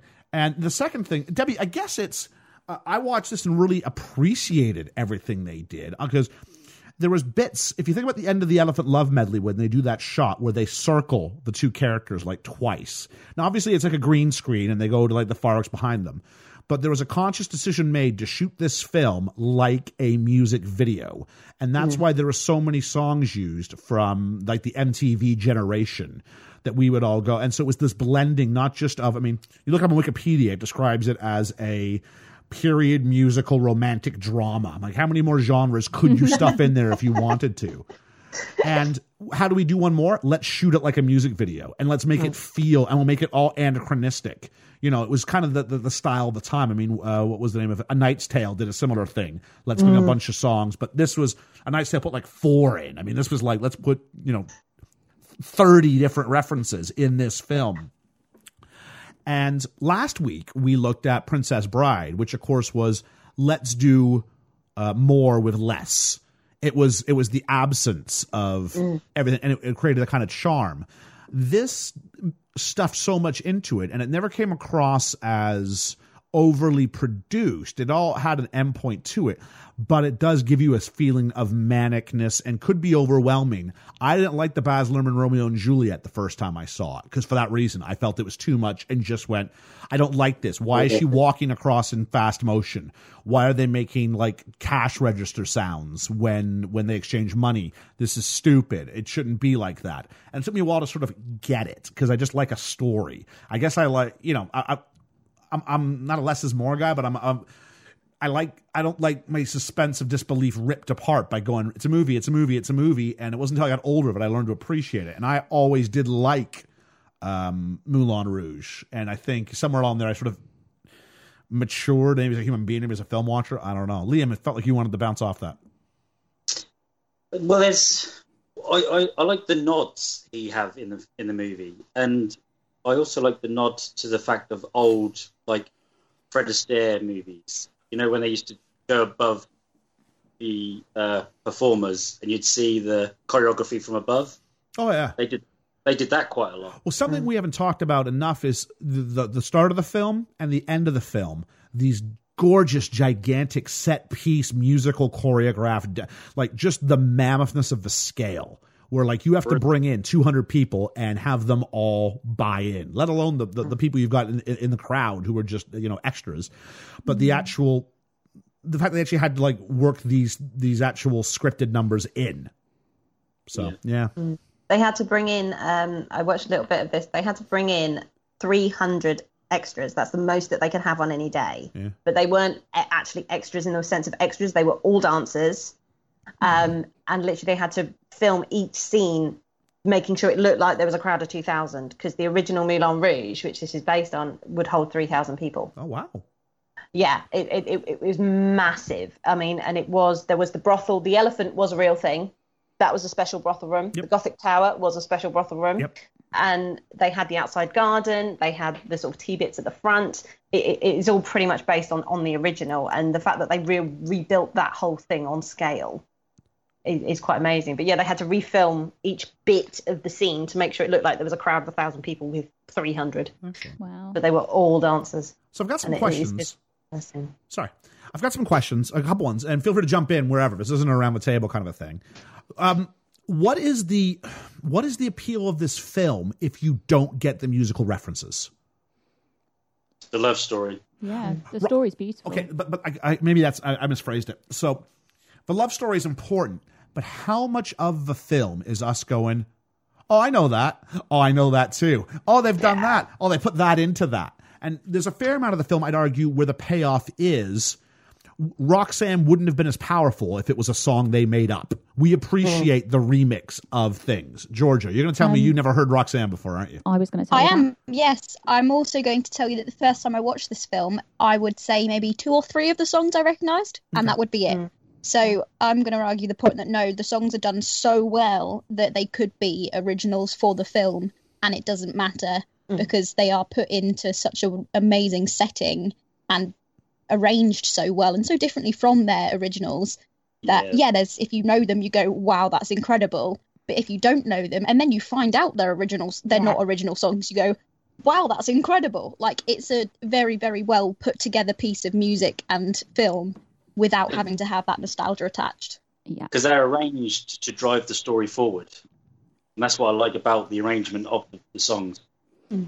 Yeah, I'm in exactly the same boat as Georgia in that I didn't know very many of the songs at all when I first watched this. And actually, the first time I heard the song Roxanne, as in the original version of it, I was like, this is the song from the Moulin Rouge. And I didn't realise that it wasn't from the Moulin Rouge. then let me throw a different side on it then. For you guys who didn't know it great because i believe that would that would help. Absolutely. For people like myself liam debbie i don't know what side of the of the sort of parameter of this you sort of fall into. If you do know the song does it take you out of it a little bit then? Because the whole elephant and love medley i'm not focused on their love i'm going hey it's U2 hey it's kiss oh it's, the, it's wings No, I disagree because when I watched it, I just saw everything they were trying to explain and say is what you would if you were talking to somebody. Mm. They were doing it in song. That's why they had snippets of all the different songs mm. because that's I- telling the story of their love. I, I, I'm sort of with Liam with that because you can say so much more in music than you ever can with just plain words. Everything's got to be lyrical, um, and that tells the story. I mean, I didn't know "Smells Like Teen Spirit" before. really Yeah, Wow. I was 17 when this Oh, come came out. on. Played So- So I didn't know "Smells Like Teen Spirit," but I knew I, I knew the Police because I'd, I'd actually played that in orchestras and things. So there were there were bits I knew, so I knew different orchestrations of things. But for me, it was you were swept up. The music swept you into the the emotion, and it's like actually this guy really really digs this girl, and she's a bit conflicted, but he's won her over with with his beautiful poetry and, and singing. So I, I think it can pull both in. Okay. Time for the usual stuff. Whose story is this? Boring. Christians. Is it a Christian story? Okay, but the deal is if you say someone's name, you then have to explain why. You can't just say a name. Well, it's Christian writing the story of Okay, literally. of their love, literally. Yes. So I mean, it's following his it's following his view throughout. I think it's definitely his story. As in the film, whose story is it? Is it Christian's story? Okay, it could be Christian's story. I mean, what's this? Okay, is the story that now that you've lost love, you ex- you now know what it is to love? That love's a double edged sword. I think so. Yeah. He Yeah, went. He went there a very idealistic young man and came out broken but appreciative on the back end of it. Is that love? Is that the message? Because we see, oh, gee whiz, I'm just so glad to be here in Paris. To at the end where he's like, I'm growing a beard, and at the end he's put his hat back on, so you know he's okay. I think it's very much a story of love in the sense of what it means to be in love and to again have someone love you back this true sense of belonging and loving and then the fact that it doesn't always last for whatever reason it may be um and appreciating that and overcoming that and then being okay with it but remembering it as something that it was and not then um like putting it down as something bad, not like I can't think of the right word. Um, not Catastrophizing it. yeah, not uh, making it seem like it was an awful thing, but remembering it as the celebration that it was, even if it doesn't end the way you want it to. It's better to love than never loved her at all. Yes. So uh, let's just go around the table. One, two, three, four, five. We know what we're doing here.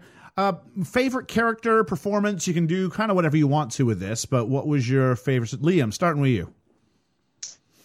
I can't ever say his name, but John Leg- Leguizamo? That's the guy. Let, okay, actually, let, us practice this because we can have proof.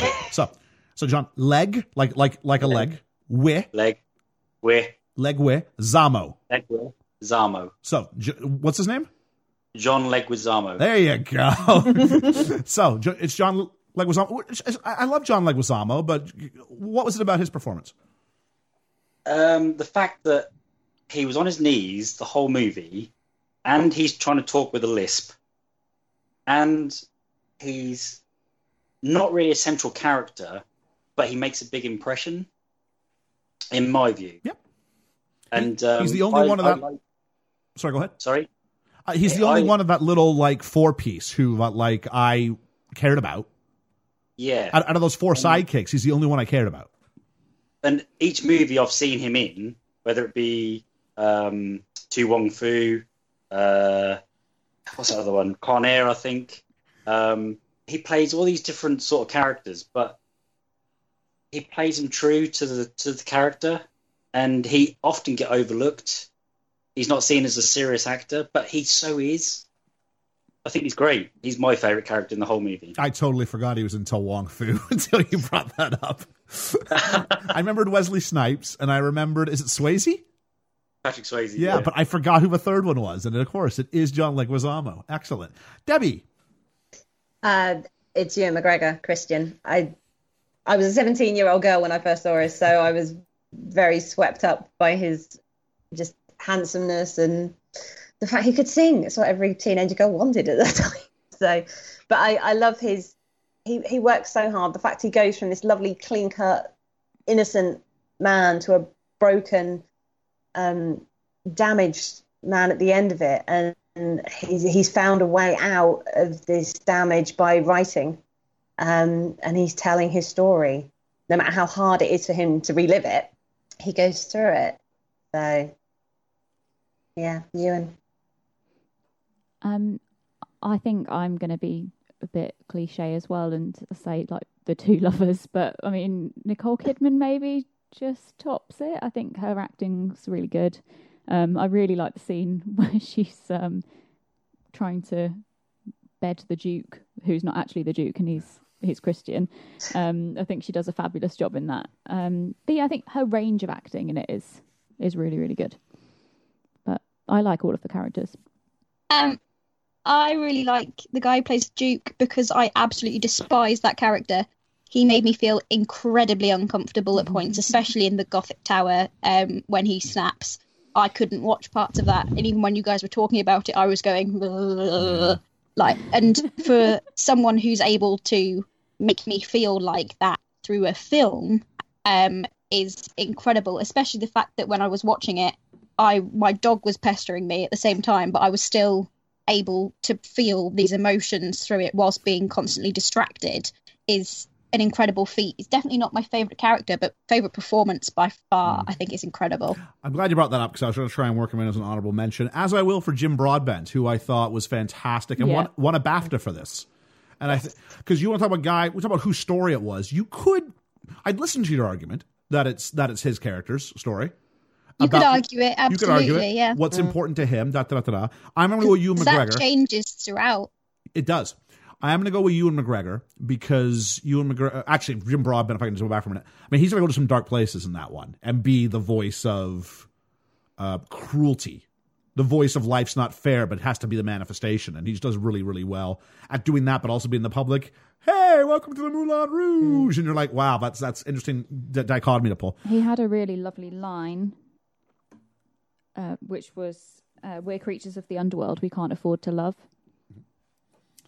But my choice would be Ewan McGregor because where Nicole Kidman had to go from one to ten and got all the appeal of you get to roll around on the floor, um, crazily sexually charged, da da da da and then die, so you get ten to one. Ewan got from three to eight.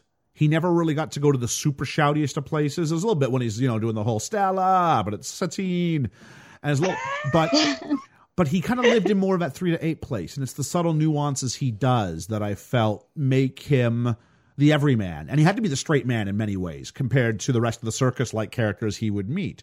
And just as a really quick aside, um, Nicole Kidman's character does she really matter in the sense that does she exist for a little more than just to be a prize for two men to fight over?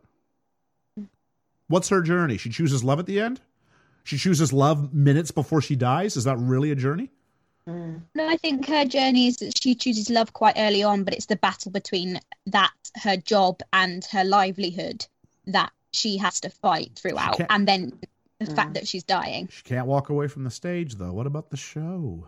What about the show? Well, she she dreams of being an actress. Mm. That's been her dream her whole life, and she wants to be the next Sarah Bernhardt. So there, there, there's that inside you as well. So she's kind of been pulled three ways, I think. Mhm. So mm-hmm. it's it's it's really tricky. Um, while we're talking about songs, we did a little bit. What was the best song? Because I think this is definitely a film we could talk about. This. What is the best song? Roxanne. That's fine. Roxanne, uh, Liam. Your song. So I, like the arrangement. my song. Which one did I write? I don't know. about that. No, no absolutely. I hear I that. mean, the Elephant Love medley. Yeah, is that what? No, mean but by those are your song? no, those Or- are two totally different songs.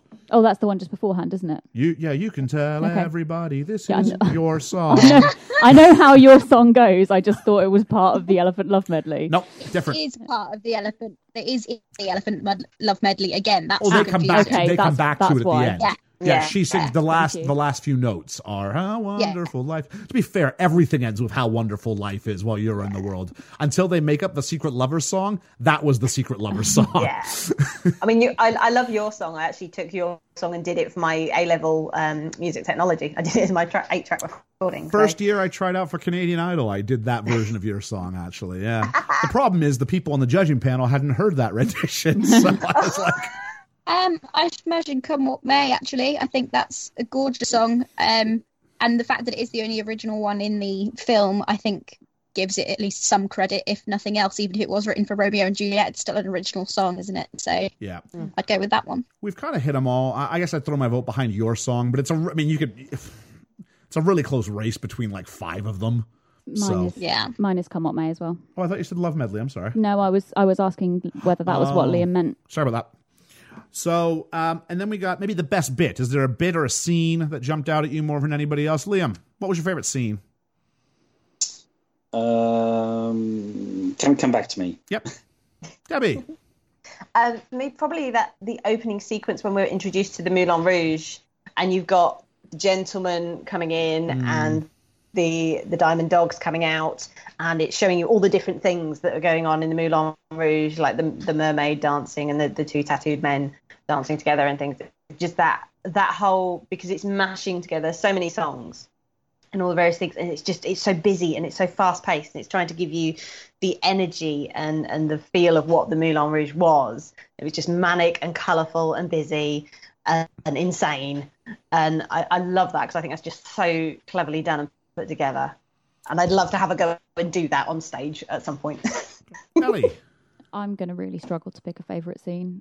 Um, I really, really love all of them. I, I don't think I can. Okay, Georgia. I really like the whole spectacular, spectacular scene. I think that's really, really funny and really quite sweet. It's a little, it's a s well, probably one of the most simplistic moments in the film because it is just them attempting to pull something out of thin air Yeah. whilst with the props they've got in the room. And whilst they are very lavish props, they are a lot less than what they have for the rest of the film. And I think it's just really lovely. I think Debbie used the word panto-esque to describe that, and I think that's pretty Uh, accurate. Yes, spot it- on, yeah. it- it is. It is. It is. It's, It's, totally what we wonderful. would do in a rehearsal, isn't it? Yeah. You find Yeah. this, you find that, you grab that, and I, I love in that that sequence that they use um, Orpheus in the underworld, they use the can can. So you come out of that going, it's that sticks in your head because no matter what you do, everybody knows that from somewhere. Yeah. Yeah. I, I, love the fact that they put lyrics to it because it's impossible to try and sing. Liam, I think you have a response now. Yeah. Uh, my favorite scene is when she goes to him and tells him that she doesn't love him. Oh, wow. Okay. Because eyes tell one thing and a voice says another. You know what? We usually I usually ask what we see in films, and I usually say I analyze things, and you usually say I look for the heart. And I think you got. I think you do because I never would have thought of that scene, buddy. Mm-hmm. Yeah. Um, ah, It is a gorgeous scene, actually. I do mm. completely agree with Liam. Her acting throughout that scene is incredible, and how it just turns on the hat like it's it's brilliant. I'm going to cheat ever so slightly. Well, not ever so. I'm going to cheat egr- egregiously and say that I kind of have a top three. Uh, Georgia kind of mentioned spectacular, spectacular. So I'm going to throw a hat in there. The second one, we sort of mentioned it earlier, so I'm not going to make it my favorite one. It was, uh, oh, I've blanked on it now.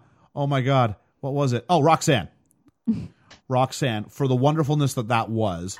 I'm going to choose instead something that made me feel equally lighthearted to spectacular, spectacular, but also made me feel incredibly creeped out, which was the Duke and Harry like a virgin duet, which I thought was both hilarious and but Duke's never in on the joke though. He we're always laughing at him, not with him. Even the fact that even still this is another sell job by someone else on him. But I think it showed the incredible range of the actor who played that role and really um I'd be well up for trying to see if he was doing something ever in London or something like that because I think the guy can probably he can probably truly and properly act. And Oh, he's a, he's um has done a lot of Shakespeare and stuff on stage. Yeah, he's a proper actor. If that's a horrible term to put to other people, but he is a yeah, that- he's a proper actor. and this kind of I'm trying to think of a way to call this. I think I might call this my one grumble or my little grumble or my one the one bone I have to pick with this. We'll think of some sort of name for it.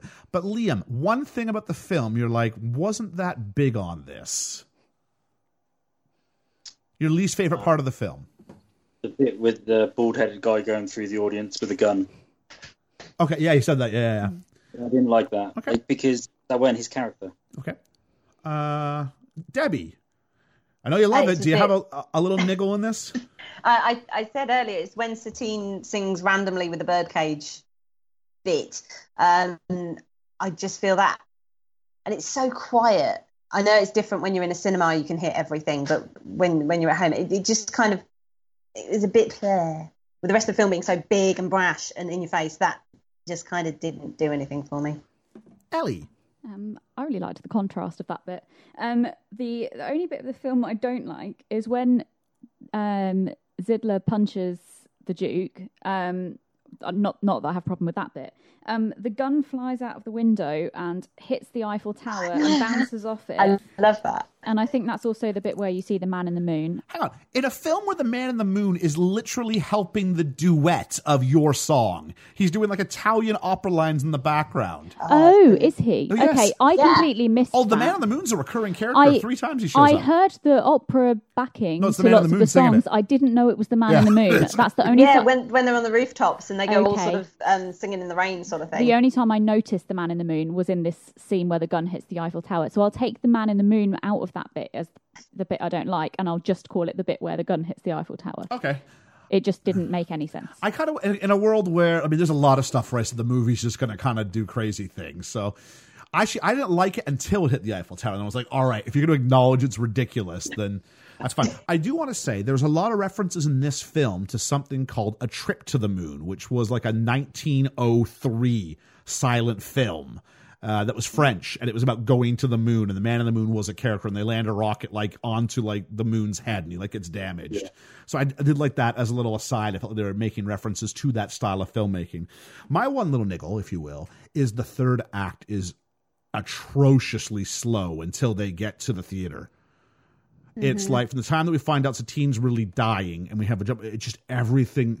After Roxanne, the film just crawls until we get to the actual.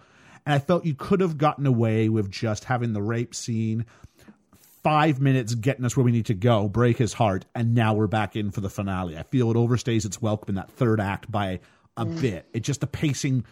The first two acts are so strong. The ending's pretty good but I don't know if it fully ever recovers from hitting the brakes so badly with Yeah. 35 minutes to go.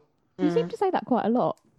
Actually, I've never really felt this way about films, but the last, I don't know what the film was we looked at that did that.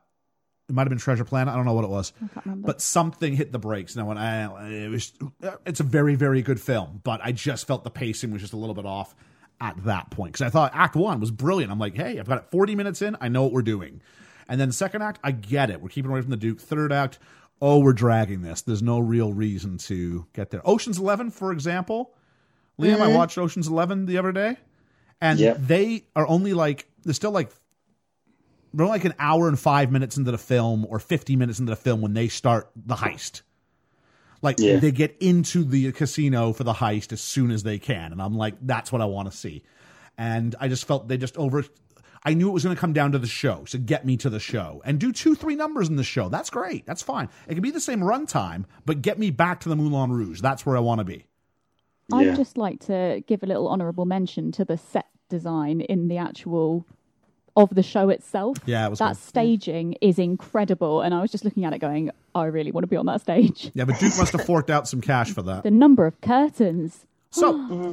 we are now time for ra- rating the film. Where does it fit in the great pantheon of where we are at? Liam, I hope you've been thinking about it because, as per tradition, you are going to be asked to give your number first.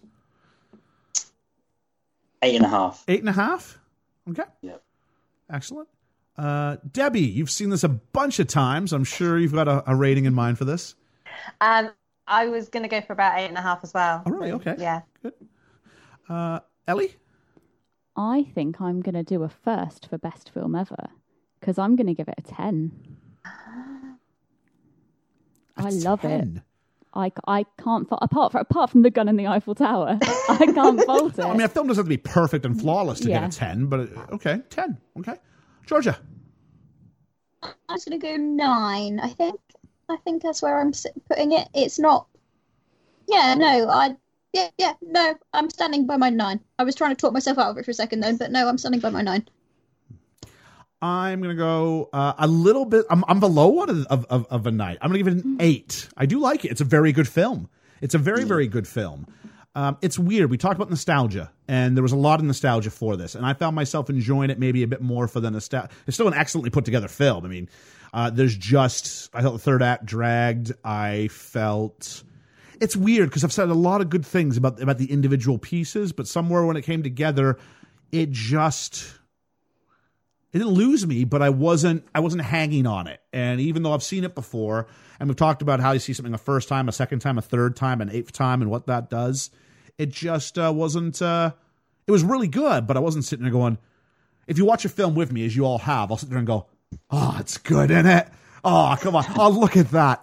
I didn't really have any of those moments, with the exception of just a real appreciation of some of the, you know what I'm talking my, I'm gonna go eight and a half I've talked myself up I will I was struggling as I'm talking myself through it I'm thinking about the individual scenes I'll give it eight and a half on aesthetic really alone because it was just such a pretty film to watch uh, my favorite acting performance is probably the Duke. My favorite characterization, or it, it's it's it's a strong film. It just somewhere along the way, it, it feels like a bunch of individual pieces Yeah. that then get put together, and it just missed that magic that gets you a nine. Which, to be fair, I just feel like I'm Mister Eight and a Half. If you go through all the ratings we've done, I've given so many eight and a halves.